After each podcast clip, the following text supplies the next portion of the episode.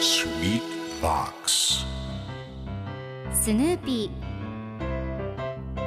それはチャールズ・シュルツが1950年から50年もの間描き続けたアメリカの漫画「ピーナッツ」に出てくるオスのビーグル犬。主人公の少年チャーリー・ブラウンの飼い犬です。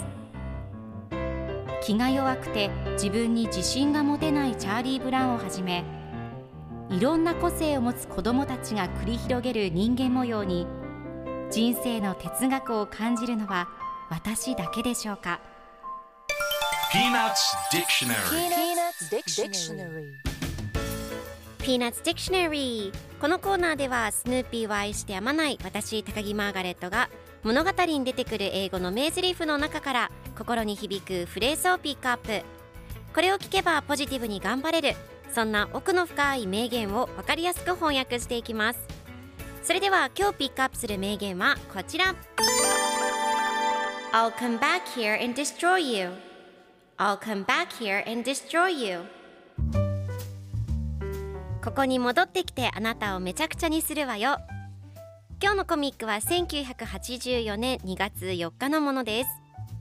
ルーシーとライナスが一緒におしゃべりをしていますルーシーが丸まった雪スノーボールを持っているライナスに私が向こうに行く時にそのスノーボールを私に向かって投げたらここに戻ってきてあなたをめちゃくちゃに破壊するわよ。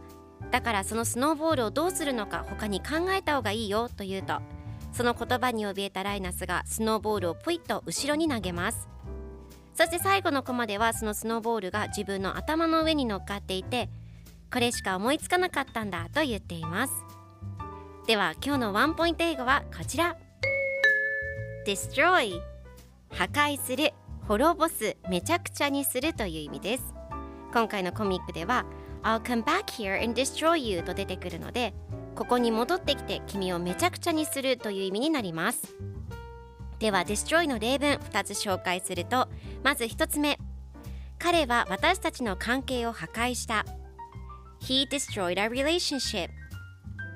2つ目犬が壁を破壊した The dog destroyed the wall それでは一緒に言ってみましょう Repeat after me Destroy Destroy Destroy Destroy Good job!